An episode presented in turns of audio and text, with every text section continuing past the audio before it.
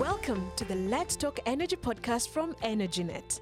This series was recorded at the Africa Energy Forum 2023 in Nairobi, Kenya. Join us for this and other episodes as we talk to the industry players, stakeholders, and rising stars of Africa's energy sector.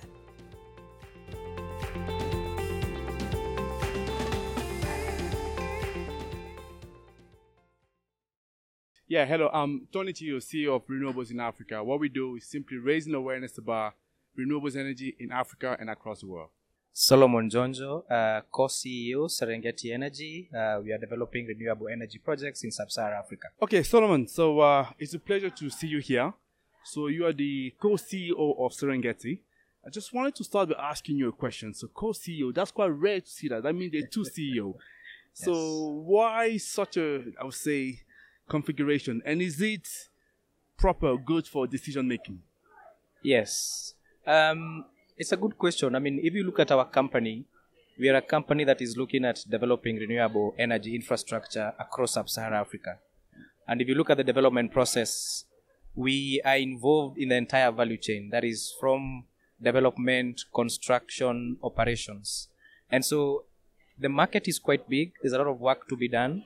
So how the business has been structured is to have one CEO who's in charge of development and construction. Then once the project reaches commercial operation date, the project goes over to operation side. So there's sort of a handshake from development side or what we call the growth side, and then the business goes to operations. It's it's um, as you said, it's not common, uh, but it's one way of making sure at least we are able to share responsibilities across the business, and the fact that our business uh, you can be able to segment the different section of the business. It is working well. There are no issues, and you know we look forward to delivering on our mandate um, as far as renewable energy is concerned in Africa. Excellent. Well, if it works well for you, so that's absolutely perfect for me as well. So, uh, can you tell us more about the key project you're working on at the moment? Yes. Um, so, as I said, we are looking at developing in renewable energy infrastructure. We uh, want to become a long-term independent power producers. Uh, so the idea is to develop these assets. We'll sign long-term contracts with utilities or off-takers, and then we run during the, the contract durations. So at the moment, we have um, eight operating power plants in four different countries and hopefully by the end of this uh, month we should add the ninth power plant and having operations in five uh, five countries. Currently we have three operating hydros in uganda. We have three operating hydropower plants in south africa. We have one solar uh, power plant in sierra leone. Uh, we have one hydro in rwaza and the project we're about to commission is a solar power project in, in, in malawi the mandate we have is to develop a critical mass of these projects. The target we are looking at is having at least 300 megawatts by 2029. Um, we also have other markets we are looking at. We have projects in different phases. Uh, we are active in Benin. We are in Cote d'Ivoire. We are in Guinea Conakry. We are looking at something in Mozambique. We are looking at something in Zambia where we have a very advanced project which we are hoping to start construction by the end of this year. And so we are continuously looking for opportunities to invest in as far as renewable energy is, is concerned. As you can see at the moment, the bulk of our pipeline is between um, small hydros and uh, and solar projects. So the mandate from our investors is to look at anything up to up to 50 megawatts. Okay, that's fine. Yeah. And I noticed you actually operate in five countries, five territories at the moment. Yes. But you definitely mentioned some more countries there. So, what is the target there? So, are you planning to tap into the whole of sub-Saharan Africa? So, Yes. So when the company was set up in 2013, our shareholders, over and above looking at a return requirement, they are also impact investors. And so if you look at some of these uh, small uh, to medium-sized uh, renewable energy projects, you find them in undeveloped parts of, of Africa. And so the, the idea is to have several of them in different locations. So whereas we spur sort of sustainable economic development in those areas, we are also able to provide clean renewable energy. The mandate we have is to look at all countries in sub-Saharan Africa. And so as we proceed, as we go by, um, for example, during this, this, this AEF week, we are discussing with potential investors, potential developers to see how we can leverage, how we as a company we can come in and help in developing this agenda where we transition to, to renewable energy. So to answer your question, yes, the mandate is to look at all countries in sub-Saharan Africa. Okay, that's fine. And what are the key challenges that you see in those markets that are not mature enough? The key, the key challenge is, is, is of course, I mean, everything has has two sides. There is a supply side and there is a demand side. At the moment, there is a lot of pressure from from governments, from consumers to sort of lower the tariffs as far as you know costs are concerned, which which we understand. But at the same time, uh, on on the supply side, we're talking about rise in interest rates, rise in the cost of equipment. So there are constraints from both perspectives. What we are trying to do is to have a sustainable level where price is sustainable from you know from a supply side and also for a consumption side. The key thing still remains um, you know getting a bankable project where you're able to raise project finance and and you know all the risks and rewards are appropriately rewarded. Um, our investors are DFIs. Uh, they obviously want to make a return, but at the same time, we need to have a level of you know proper allocation of risks that to ensure that once we commit the investment, then there's a system and there's an arrangement in place to make sure at least um, the, the, the investors can repatriate uh, sort of their investment. Mm. So the key challenge right now, uh, like I said, is that you know global prices are going up, cost of equipment is going up. Um, there are foreign exchange res- um, constraints in most emerging markets. Um, government are struggling with sort of raising uh, sort of funds for investment, and so always finding that right balance where you know we as an investor are comfortable um, remains the key challenge. There are vast opportunities in Africa, uh, but it's just a question of uh, seeing how it works out. Our key off taker in this can in, in these projects mostly is government utilities. Uh, and so to make sure that they are bankable, that they can attract that private uh, capital, remains one of the significant risks that we have. Like I mentioned earlier, also the fact that equipment cost is going up, interest rate for borrowings are going up, uh, foreign exchange is not available in most of our markets. Uh, those are making the challenge in terms of you know uh, advancing the agenda in transition into renewable energy. Okay, I notice you haven't mentioned actually sourcing the project. So does it mean that because that seems to be a big challenge for all the developers? Does it mean that you find the secret source there, the secret to solve it? I think I think the African continent is blessed with vast resources, be it from a solar perspective, be it hydro resources, or be it wind opportunities. Uh, the question is, you know, making making a bankable project. And most countries that we operate in, uh, they have set up policies that enable investment in small projects. Um, like, for example, in Kenya, we have the feed-in tariff policy, where the government already has told you ex- exactly how much you expect to get paid if you find this project. Um, if you look at, I mean, for example, from a solar pro- uh, from a solar perspective, we have 12 hours day 12 hours night. So designing a solar project is not that complicated. So the resources are there the opportunities are there. Um, there's a huge demand of electricity in sub-saharan africa.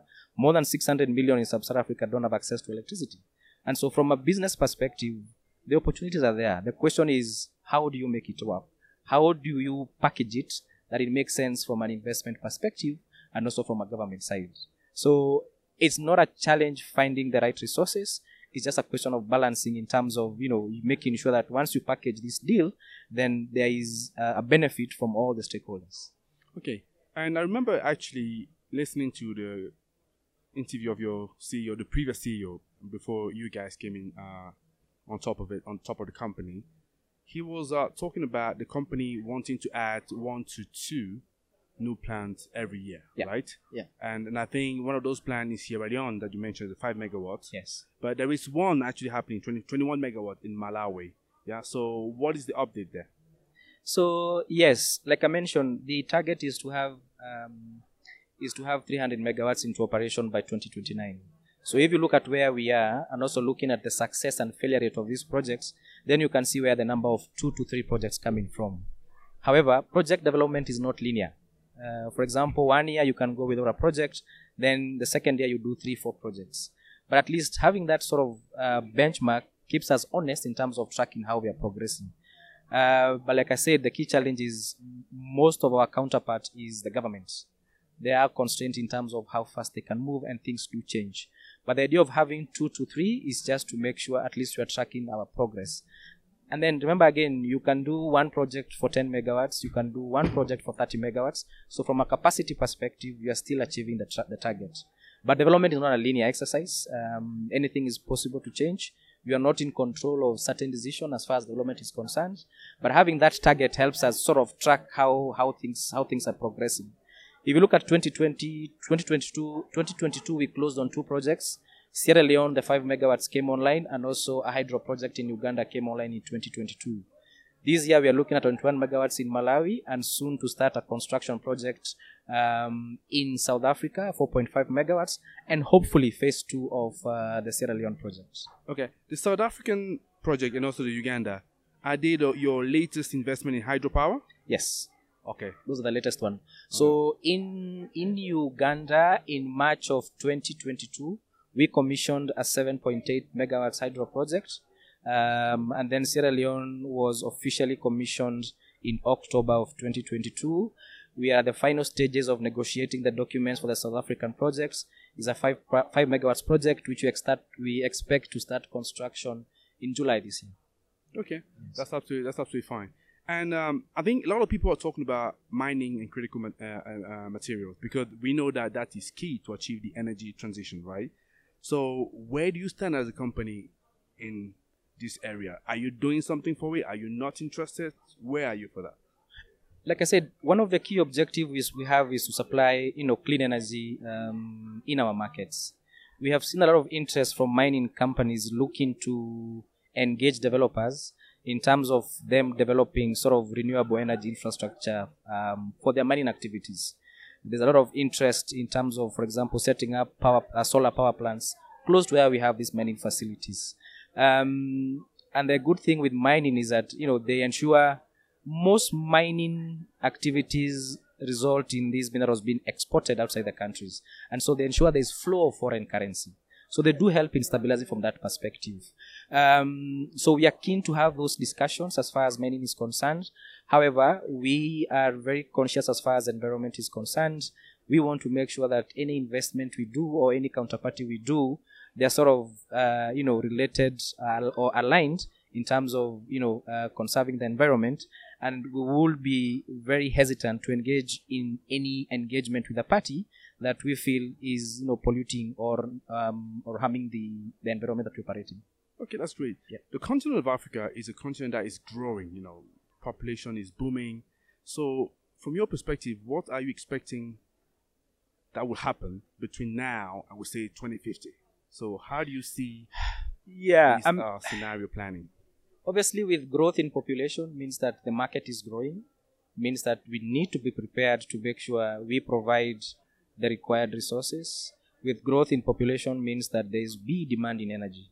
So as a company we're positioning ourselves by looking at multiple projects multiple investment in different countries to make sure at least we contribute towards that. Um, like i mentioned even in the markets we operate um, we do have sort of CSR activities that we aim working closely with communities.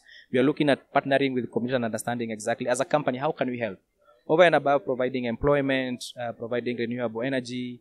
Every year we set aside a percentage of our revenue that goes towards uh, C- CSR to see how can we help in developing those those those those communities.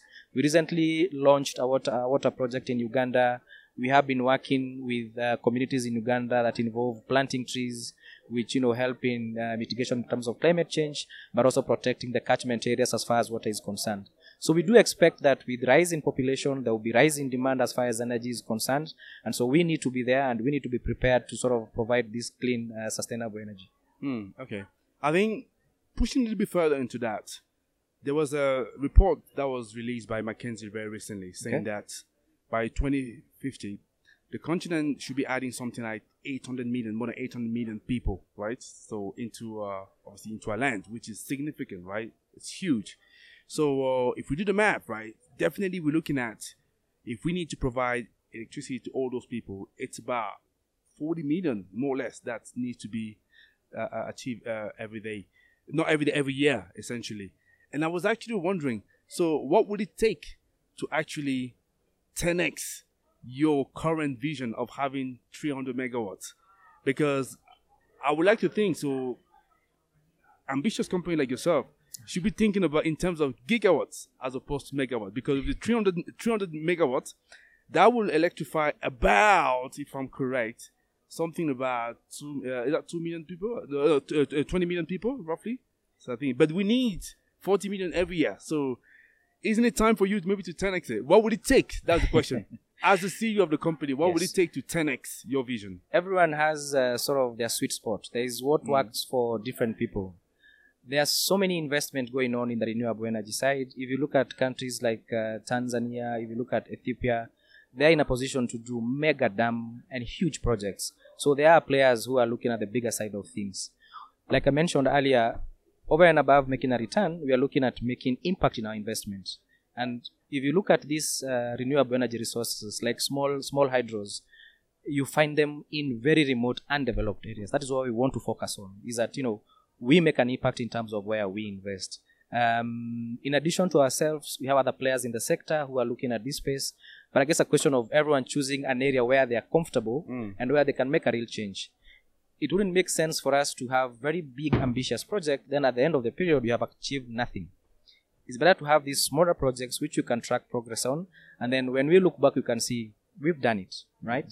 Um, there are mega projects there are stories of big projects which have been going on in africa but to date they've taken 10 15 years and nothing has happened so it's, it's better to look at somewhere where you are comfortable where you can be able to get the funding from where you have expertise and then specialize on that Okay, so AEFGCA is celebrating 25th anniversary, and it's very good to see them back into the continent, right?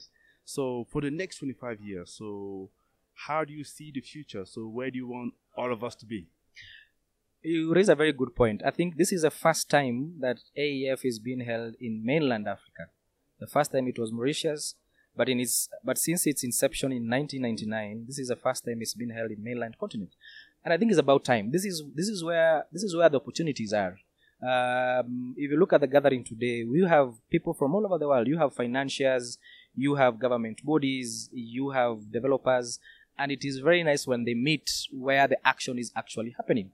So we do look forward to having more of these AEF conferences being held in Africa because again the idea is to discuss the energy forum in Africa. So this was a very good move. Um, I did attend the la- the last one in Brussels, and if you look at the turnout, the turnout here has been quite quite big. So which means there is interest. There is interest, and so having it closer to where the action is happening means you can get more participation. You have got more networking opportunities, and therefore you can make a make, make a very big difference. Mr. Solomon, that was a pleasure to talk to you, and I wish you a very fantastic and wonderful conference. Thank you very much for Thank that. thank you very much. This series was recorded at the Africa Energy Forum 2023 in Nairobi, Kenya. Join us for this and other episodes as we talk to the industry players, stakeholders, and rising stars of Africa's energy sector.